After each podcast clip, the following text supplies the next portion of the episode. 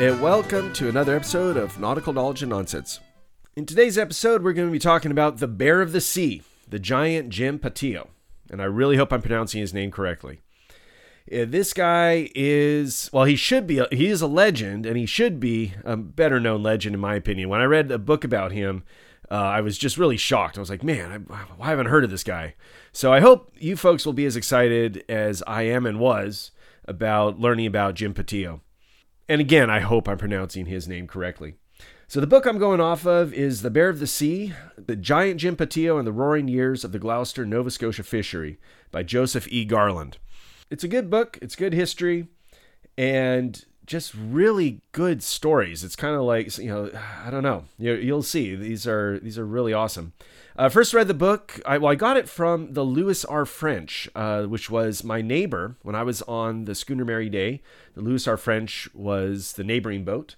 Uh, those of you who listened to Otis and my interview with him, uh, that's he was on that vessel. And so they had this book, and I was like, "Oh, what's this? It looks kind of cool." And I started thumbing through it, and then I was like, "Ooh, I want to read this." So I did, and pretty awesome. And then I actually got to meet. So I, I my wife and I listened to an interview with Robert Oberst, uh, nicknamed Obi, and he is on the show The Strongest Man in History. And we were at the airport, and my wife came by. It's like, Yon, Yon, it's it's the strongest man in the world. I see, it's one of the strongest men in the world. And I was like, what? What? She's like, yeah. I just I recognize his voice, and I think it's that guy. And so I went over, and sure enough, it was Robert Oberst. Uh, and we were I, f- I forget which airport we were at, but, but he was like looking at stuff at like this Native American store. And I, so I was like, oh my gosh, because I, I wanted to talk to him and I wanted to tell him about Jim Patillo. But of course, it had been many, many years since I'd read that book, so I forgot Jim's name. And I tried to write down some of the information I could remember. I think I ended up saying the sea bear instead of bear of the sea. And the sea bear is like a kid's book about a polar bear. So, uh, Obi, Robert, if you're listening to this, uh, sorry for that m- mistake. But yeah, anyway, I got to talk with Robert briefly and was I'm embarrassed to say I was kind of starstruck. I mean, the guy's like six foot eight, 400 pounds. His arms are as thick as my thighs, maybe thicker. And uh, he, he apparently has like the strongest shoulders in America, if not the world. So yeah, I was a little, little bit um, embarrassed to say. I was a little bit intimidated, a little bit starstruck. And I know he wouldn't consider himself a star, but he is. And so I, I was just like, ah. I wasn't 100% sure what to say. And he was being very friendly and was asking about me. And so I did hand him the note with all the, the, the things on Jim Patillo, but then realized, oh man, that's not enough. Like, I really want to see this episode made for his show, The Strongest Man in History, which was pretty cool. I'd seen a few episodes.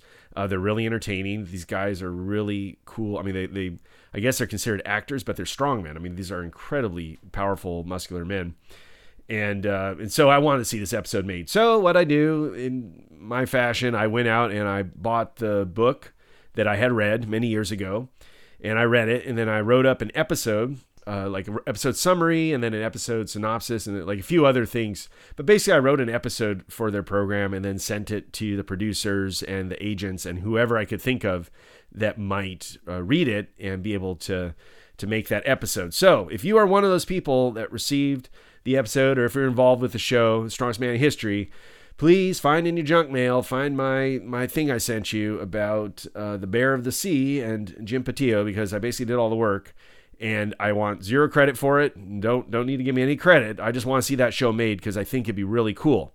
All right, enough of that. Enough about me. Yeah, let's move on to Jim. So I'm basically going to share a couple fun facts with you uh, from the book as I was reading it. I think you'll get a decent impression of the fellow. Uh, please keep in mind, I'm only telling you probably about a third, a quarter of the stories. Like, there's a lot of other stories in here, and there some of them are quite good. I'm just picking out some of the highlights I enjoyed, but uh, trust me, there's a lot more detail in the book. Definitely worth reading. So, Jim's first memory was seeing a man get stabbed in the face and killed in a fight. Kind of tells you about the time period uh, he grew up in. So, a little bit of background information here, just so folks can kind of picture the setting. Jim was born in 1806, and I believe he grew up in Nova Scotia, in uh, various towns there Lunenburg, Chester, uh, kind of that area. As mentioned, his first memory was getting uh, was seeing a man get stabbed in the face and killed in a fight. And his dad was a Scotsman, like a proper Scotsman from Scotland, I believe. His dad would have been. I, I'm I'm calculating just just rereading the book and some of the notes. I believe the dad was born around 1740 or so. So he is literally just one generation removed from 1745 and Battle Culloden and the Highland fights. Like this is a very rugged, uh, tough kind of gruff. Your stereotypical Scotsman, basically. This is that kind of person that was Jim's father. So Jim's only one, really one generation, two generations removed from direct Highland times. So this is from my notes on the book. Uh, Jim's morning chores at age 11. Turn out of bed before dawn light the fire in the kitchen stove, make his breakfast, harness the horse, go into the woods five miles, cut down trees, trim them into stove lengths, and haul the load back to the woodshed. Yeah, so if you complain about making your bed or cleaning something, uh, like, oh man, tough times, uh, tough family, obviously. Uh, and he, he'd do that in the middle of winter, too. He accidentally killed the family horse in an outburst of anger. That was one of his things when he was a little kid. Uh, his father got him into competition. This is when he's a little bit older, when he's a teenager. His father got him into a competition with some dock workers offloading fish. At age 14, he was put up against Adam Hebb, who was six foot three and 275 pounds. They held a barrow of fish. Now, a, a barrow is kind of like my understanding of it is it's like a long, wide a shallow box kind of thing. It's, it's basically like a, a cart that two people can carry fish. And when there was enough, they carried it 30 feet up the wharf store, and from there, there was a three inch step into the store. He, Jim, tipped up the barrow so the fish fell onto Adam's side, and Adam dropped the barrow. The fish all weighed 700 pounds. So they weighed them after the fact, and these two guys, and young Jim at age 14 was carrying half the 700 pound weight that distance. At age 14 and a half, Jim was the owner and master of his first vessel. Uh, there's a great story as well where Jim apparently takes these 200 pound fish barrels, he lifts them up by the rim out of the hold on his deck on his ship. There's also a description of him maneuvering two full barrels onto his back, and then he steps from the ship's rail to the dock and down the wharf while carrying these two barrels, each of which weighs 200 pounds. So pretty, pretty incredible feats of strength. Um, there's another another little story where Jim gets beaten up by 14 sailors. He then challenges them to a fight, uh, you know, challenges them to fight him one or two at a time, and then he beats them all. Then he goes to a tavern and then gets called out by the constables. He beats them up and then a crowd in a fight. Then he heads back to his boat and, when he sobers up, turns himself in the next day. So there's another great story where there's a thief on the ship and stole something, and Jim's trying to figure out who did it by having them draw straws. The longest straw is the person who stole the money. Well, actually, the thief had the shortest straw because he snapped it, and all the straws had actually been the same, same size. Jim called him out, and the thief confessed to stealing it. So not only is Jim like a very strong person, not only is a very aggressive person, uh, but he also is obviously very shrewd and very good at figuring people out. So that was just one one good story about that. Oh, here we go. His ship is frozen in Canada while illegally fishing. So I don't know if you're getting an impression or not. I hope you are. Like this is kind of it was a crazy time. This is a crazy guy, and pretty wild stories. Um, yet I was also surprised how much. I mean, you could tell there was also a lot of regulation coming into play, and a lot of people, a lot of constables, and you know, Jim Jim's getting in trouble with the law. Yeah, pretty crazy. Anyway, here we go. This is a great story. His ship is frozen in Canada while illegally fishing. He builds barricades on the rails of his boat to help to, fi- uh, to fight off the authorities. Jim stands up to 30 men. He's bare chested, so they're, they're like iced in the water here. They are, they are trapped. They cannot leave the harbor because they got iced in while illegally fishing. Uh, so picture this. So these guys come across the ice. Jim is bare chested, holding a three foot long handspike. Uh, Jim's papers are taken. Jim goes and gets his papers, papers back. He smacks the constable. The local crowd cheers him on because they hated the constable. so uh, I'm just giving you a summary of the story. It's pretty awesome. Pretty, pretty cool stuff. All right, here we go. Here's another story. Jim, while at anchor with other Yankee vessels, a British officer came by in a rowboat to get Jim, but Jim threatened him with one. So he had gotten a couple hundred and fifty pound rocks and was threatening to throw this rock over and basically sink this const- you know sink this officer's uh, little rowboat. Um, Jim set sail and races past the British cutter. That's that's where the British officer came from. The cutter fires his 12 pound gun, uh, 12 pounder gun at Jim's ship, hitting it five times before Jim is able to escape to where the cutter can't really hit him.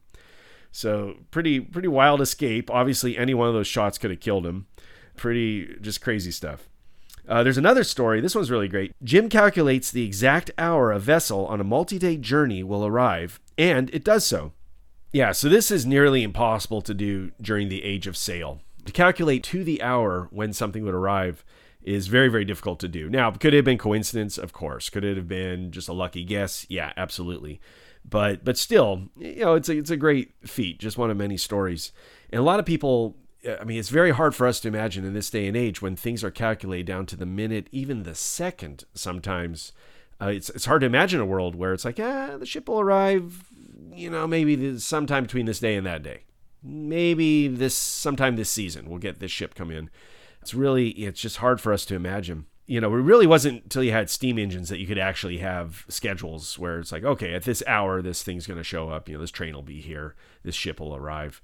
So yeah, it wasn't really until the the steam age, the steam engines, that you had actual schedules in the way we think of it in, in modern times. Anne, his wife, went insane and was put in an insane asylum. That's an interesting little fact.